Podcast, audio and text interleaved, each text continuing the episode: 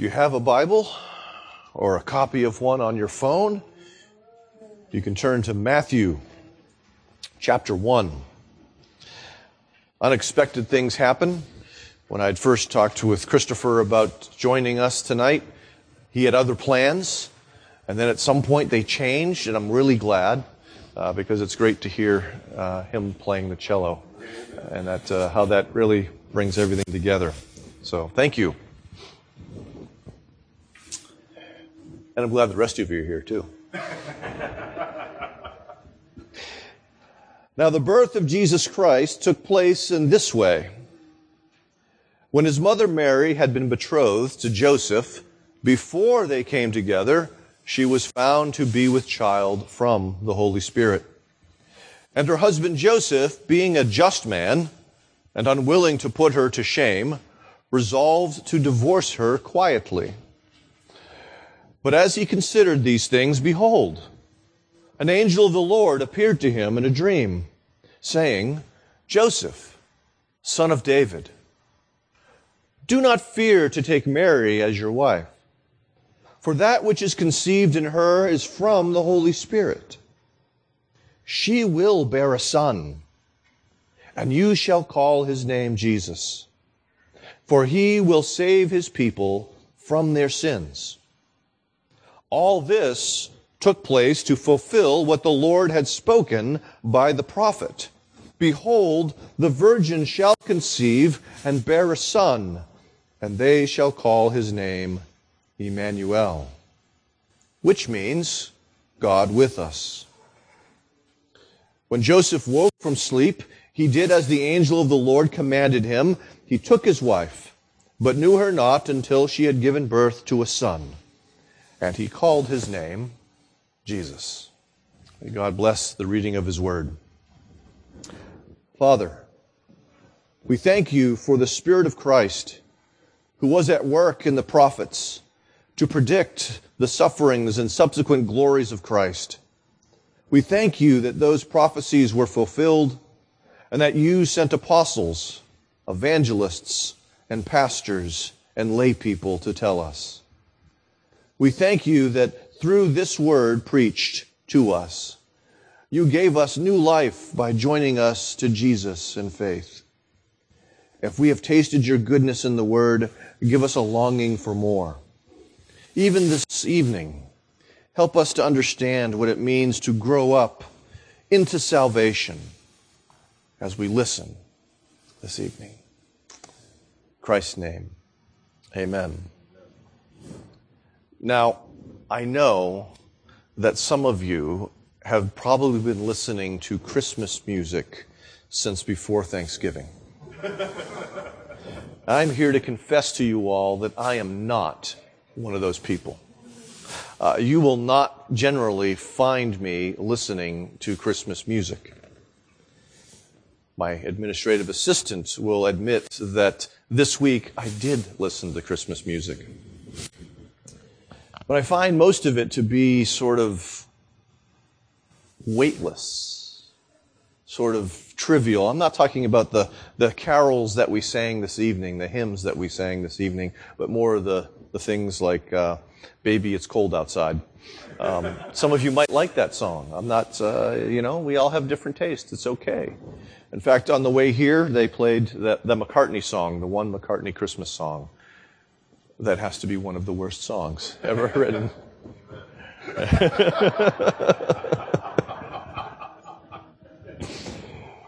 For me, though, I really enjoyed listening to the Brian Setzer Orchestra do a bunch of its uh, Christmas music. And even though the lyrics were trite in most cases, except, of course, when they sang, You're a Mean One, Mr. Grinch, um, that rockabilly guitar, that old Gretsch just cranking out, that's what gets me.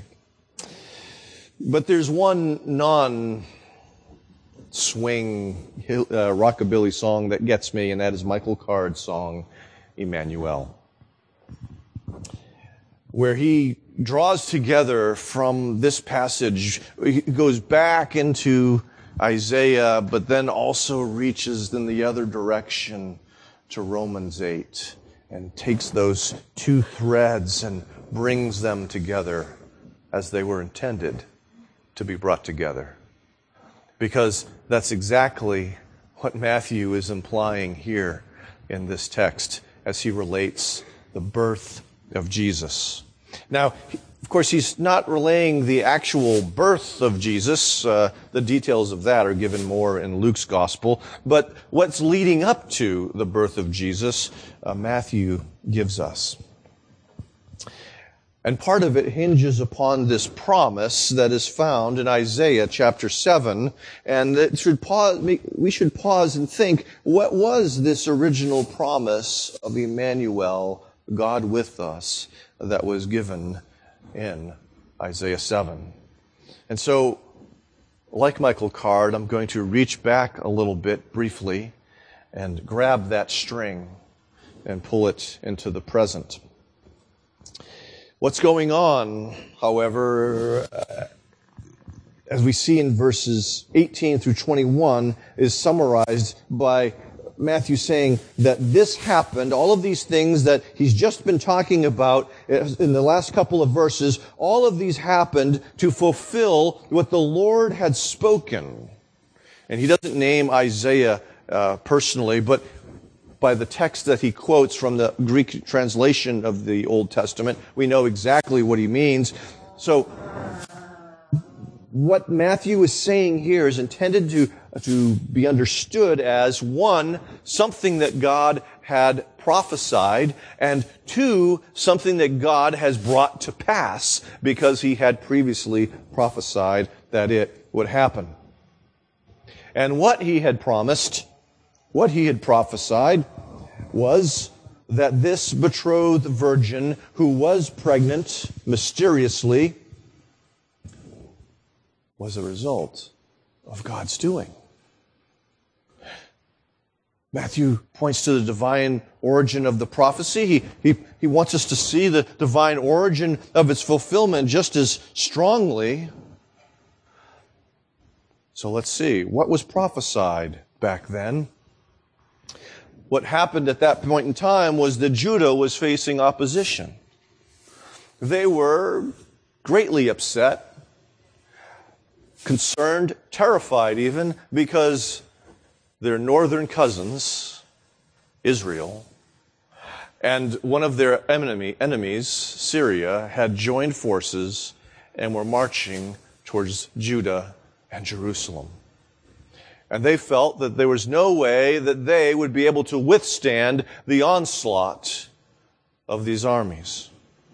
They had heard perhaps through the grapevine that their intention was really to remove Ahaz as king of Judah and put their own man in so that together the three nations can join together and free themselves, so they hoped, from oppressive Assyria. What was Ahaz to do? And in fact, Ahaz did almost nothing because what happens in Isaiah 7 is that God tells uh, Isaiah, go and find him and speak to him. And so Isaiah seeks out the distraught King Ahaz who fears that his kingdom will soon come to an end. And Isaiah offers a sign to verify the message that he gives. And the message that he gives is that God is going to deal with your enemies. Don't worry about them. They're not going to overcome you. Soon, in fact, uh, Syria, sorry, hmm, Samaria or Israel will become nothing. They won't even be able to be a people. They will be so destroyed by what's going to happen. So fear not. And he offers Ahaz a sign to verify that what God has said he would do, he's going to do. Ahaz, in a bit of false humility, says, I don't want to test God. Now, he's wise in a sense. I mean, he, that's a scriptural thing not to test God, but by saying this in this context, what he's doing is actually testing God. Because he's resisting the word of God, the offer of God, the promise of God. As though he didn't need it. He's struck with some level of unbelief as this comes. But Isaiah presses on anyway, and he tells him that a virgin shall conceive, bear a son, and they shall call him Immanuel. There's a lot of controversy over that word virgin. There shouldn't be. When we look at the Old Testament and we look at how it's used throughout uh, the Old Testament, it is almost exclusively used for young marriageable women. Okay? Not just young women, but those who have not been married. Virgins. Matthew clarifies that, so to speak, or he allows the Septuagint to clarify it because the word that is used in the Greek to translate that word, Alma, does mean virgin. And so while it shouldn't be very controversial, unfortunately it is as human beings try to evade the reality of God's Word and God's work in history. What Isaiah was promising is that there was a virgin, that one that was known to Ahaz, one who was going to have a child, one that the child was going to be named Immanuel, God with us. The point of it was the timing. It was not about the miraculous nature. She was probably going to be married and have a child in that particular instance. It was the timing that was pertinent in that moment.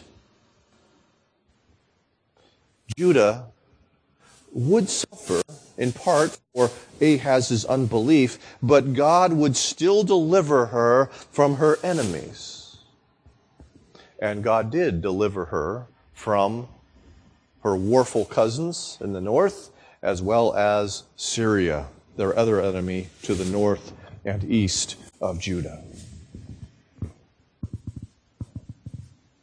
But what Matthew brings to the front here is that there's an even greater fulfillment of this that is not a sign. Remember, the first one was merely a sign, but now we have the reality that comes into being and what takes place in this. Fulfilling uh, God's word in a way that his people never imagined it would be fulfilled that this particular betrothed virgin, one who was engaged to be married, but had not yet begun to live with her husband, was found to be pregnant. Now, that, of course, in that day and age, just as it would be in many circles today, would still be scandalous. How did this happen? Well, the ordinary person would think something wrong happened that she had been unfaithful to Joseph uh, before them coming together as husband and wife. And so Joseph thought, one, I should not marry her, but two, I do not want to expose her to public shame. And so he purposed in his heart to divorce her quietly, to try and save some shred of dignity for this woman who has most likely broken his heart, or so he thinks. But what he hears, when this is part of the interesting part of the text, an angel appears. But this angel appears in a dream. Why the angel comes in a dream and doesn't just show up like the angel showed up to Zechariah in the temple, we're not really sure, and it really doesn't matter. But in, a, in this dream, he is approached by an angel who tells him what's really going on. And Matthew, stressing the reality of the divine origin of this child, three times says, from the Holy Spirit. Just in case you missed it the first time, Joseph, or audience who's reading Matthew's account of this, from the Holy Spirit. This is not a child that is born out of immorality, but rather this is a child that is born out of holiness. Such as Michael Card could write, a human baby bearing undiminished deity this child is not a sign of Messiah. This child is the Messiah who in the flesh and blood is going to be God present with his people. This child, this Messiah is going to come to defend God's people from his enemies, both earthly and spiritual. And we sang about some of that in the various hymns. We, uh, there are at least two of them that are not at least two, probably three, that sang of Satan, the great spiritual enemy of God and therefore of God's people. And Jesus has come to put an end to him. But we also see earthly enemies. Later on in, in Matthew's gospel, we're going to see the king, Herod, who fears uh, another king and makes himself an enemy of this child. And there will be many other earthly enemies. The Pharisees, the Sanhedrin, Pontius Pilate, and others will rise up against this Messiah. Joseph was intended to believe this incredible promise that was given by the angel. Joseph was intended to believe uh, that he is intended to protect Mary and he's intended to protect this unexpected Messiah. He's not to abandon them, but he is to bring them into his home, treat them as his own, and protect them. What an incredible calling, which is a different Michael Card song that is equally profound from my perspective. Joseph was intended to believe that God was not just with his people, but was with Joseph in this child that he is now intended to raise. That's part of what should humble us. The reality that a creature, Mary, is bearing the Creator the reality that a creature, Joseph, is intended to teach the real image of God what it means to be an image of God.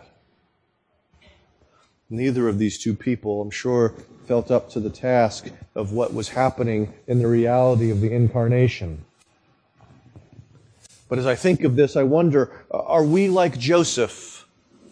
who believed in the greater promise of God that was revealed, or are we more like Ahaz, who doesn't really believe that God will come and deal with his enemies?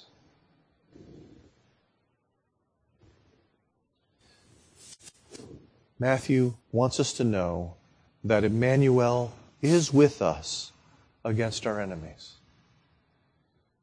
Immanuel is with us in the person of Jesus against our enemies. But as I think of that, there, there's a rub that kind of comes to me, and, and perhaps it comes to you as well. And, and that is this How can Jesus be for us when we too are disobedient and therefore make ourselves to be his enemies by our rebellion?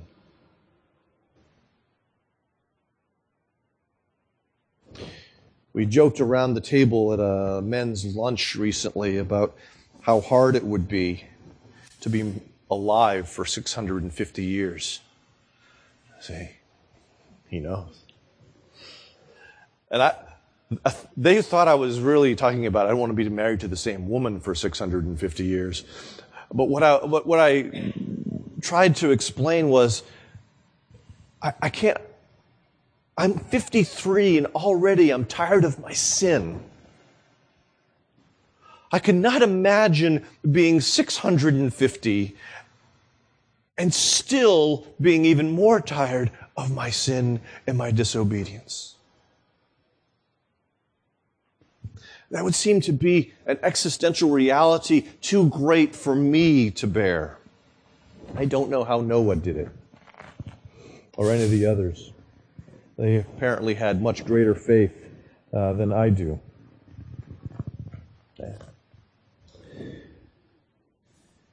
And so there's that reality. I, I recognize uh, that at times I make myself God's enemy. So if Jesus comes to deal with God's enemies, I might be in trouble.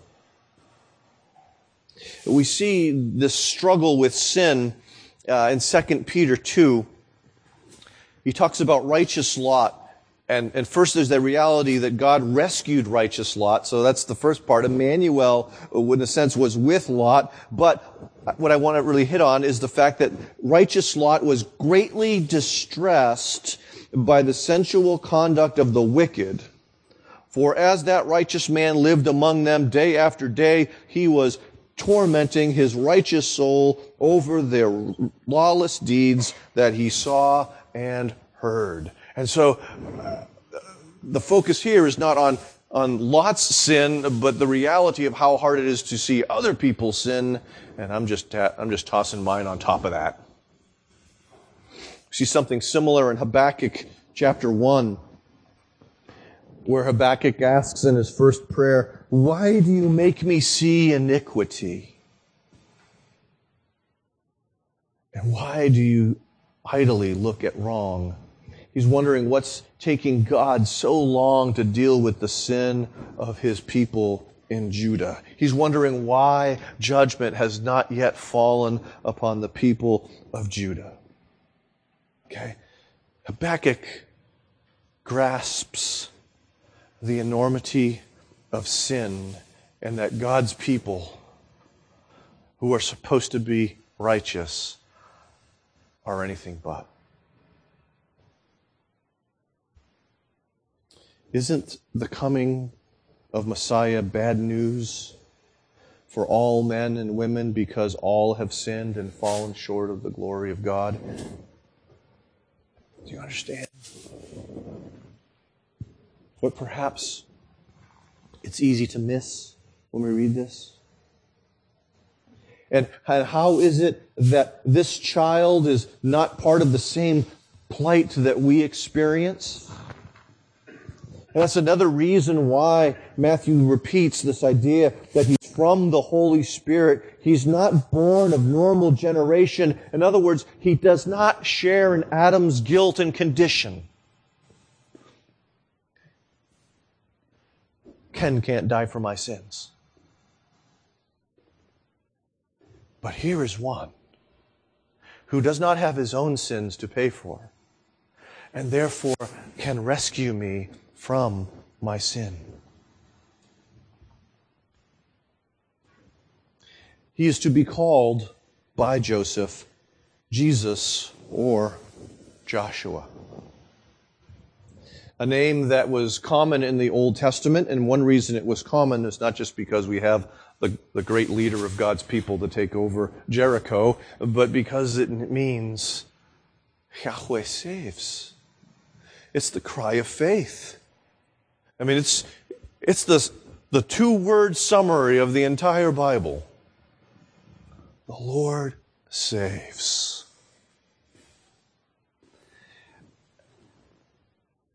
But this child is not named that symbolically.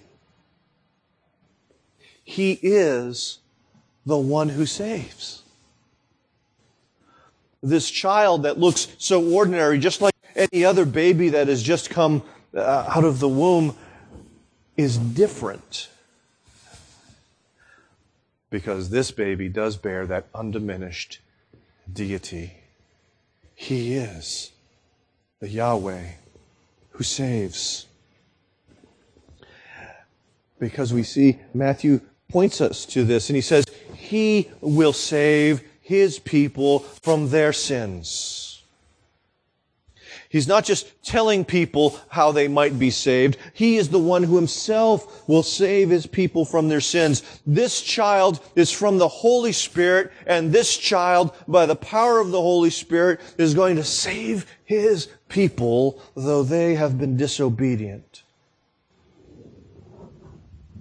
And so, in other words, while Christmas could have been a horrifying thing, it ends up being the greatest news ever because God visits in mercy and grace in the person of Jesus. For those of you who are from Desert Springs, you've probably heard me say this, bring this text up far too many times. It has become one of my favorite passages from Romans 5. While we were still weak, at the right time, Christ died for the ungodly. For one will scarcely die for a righteous person, though perhaps for a good person one would even dare to die. But God shows his love for us in that while we were still sinners, Christ died for us. And of course, again, later on, he says, while we were still his enemies, Christ died for us. And so we, we do not save ourselves from our sins. We, we don't make up for our sins, but we have a Savior who bleeds and dies to rescue us from the wrath of God and who invites us to trust Him as that great gift. Now, Joseph is not told how Jesus is going to do this. We're not sure how perceptive he was in terms of uh, his understanding of the, the types and, and shadows of the Old Testament and whether he was able to put all of those pieces together, but it doesn't really matter how much of it he was able to put together because he's so, in some ways, as we studied in 1 Peter, like the prophets, wondering what all this means, but believing that it's true. Like Joseph,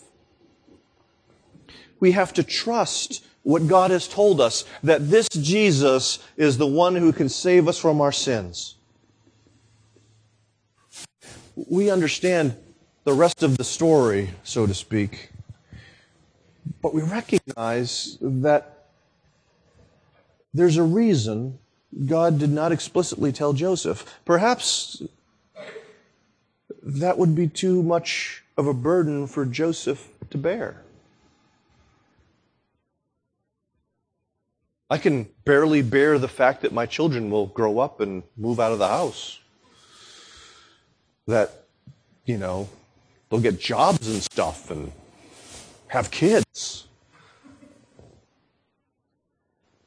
But to think of a child that I raise, because like Joseph, I've adopted, okay, that one of these children would be a martyr. It would be while I would embrace it at the time, knowing it now would be too much to bear. And perhaps it is God's mercy upon Joseph that he doesn't share everything with Joseph. And it's often similarly a mercy upon us that God does not tell us our future or the future of our children. But like Joseph, we need to trust that what he said is true. Like Joseph, we have to trust that God has declared us to also be sinners who are in need of salvation, but also trust that this Jesus who was born, whose, whose birth we're celebrating, is the one who has carried our sin and removed it from us so that we can be welcome in the presence of God. Like Joseph, we have to trust what that child was going to do would rescue us. That rather than us seeking after God, God comes looking for us. And we see that message as early as Genesis 3. For uh, they're hiding in the bushes and God comes and looks for them. Where are you? And here in Matthew 2, God is again coming for his people, looking for them with a where are you? Because I have come for my people. We don't have to do with a God who's hiding, uh, who's, who's running away from us. Uh, but we have a God who runs toward us when we hide. And he runs towards his people not to punish them, but to embrace them because his son has been punished for them. That is very different from every other religion. It is unique. Joseph, it says, when he woke up from his dream, did what he was commanded. He took the woman into his home. And as we see from Luke's account, uh, when the census comes, he doesn't leave her behind. He, he brings her with him into Bethlehem so that they can be counted in the census, and he's there for the birth of Jesus. By naming this child, Joseph is adopting this boy as his very own. And in so doing, he's embracing God's plan of salvation for his people. And so we see that Immanuel is for us against our sins. In other words, Immanuel saves us from our sins. That's one of the ways he's with us. Although it makes no sense that a God would do a thing like that. Well, as I mentioned, I'm, I struggle with Christmas songs because many of them seem to be sentimental and sappy. Again, apologies if you love them. Um, although I have been known to say, sing, Let It Snow, Let It Snow. Um, but Immanuel gets to the heart of Christmas. The fulfillment of one of the greatest promises in Scripture that God will be with us and deliver us from our enemies. But to do that, Jesus must first deal with our sins so that we're no longer his enemies, but his friends. And so Christmas is about the greatest gift that we could ever receive pardon and protection. God accomplished this by sending his beloved Son to humble himself and become a man like you and me. That should be something that we struggle to understand, and yet something that we treasure in our hearts like Mary did. And so I'm glad you've come this evening as part of that treasuring in your hearts. But don't let the hubbub of Christmas crowd out all the treasuring. Perhaps make a little more space for the treasuring of God's gift, without which all the rest burns. Let's pray.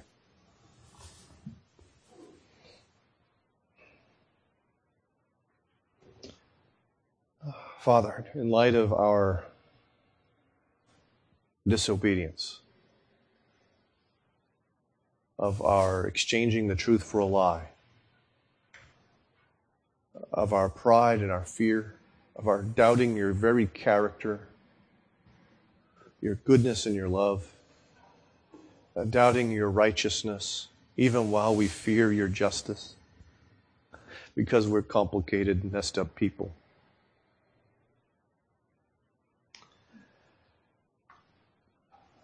Let this truth of Immanuel sink deep within us, deeper each day. That while we're worse than we could ever imagine, we are more loved than we can ever imagine. And that we are more loved in Christ so that we're able by faith to embrace the one who has embraced us.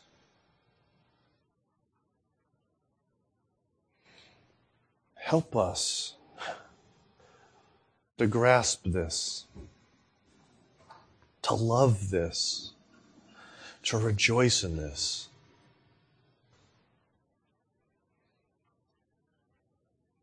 To say, what a wondrous thing our God has done and to speak of this truth, of these wondrous things, to our brothers in the great assembly. We ask this in Christ's name. Amen.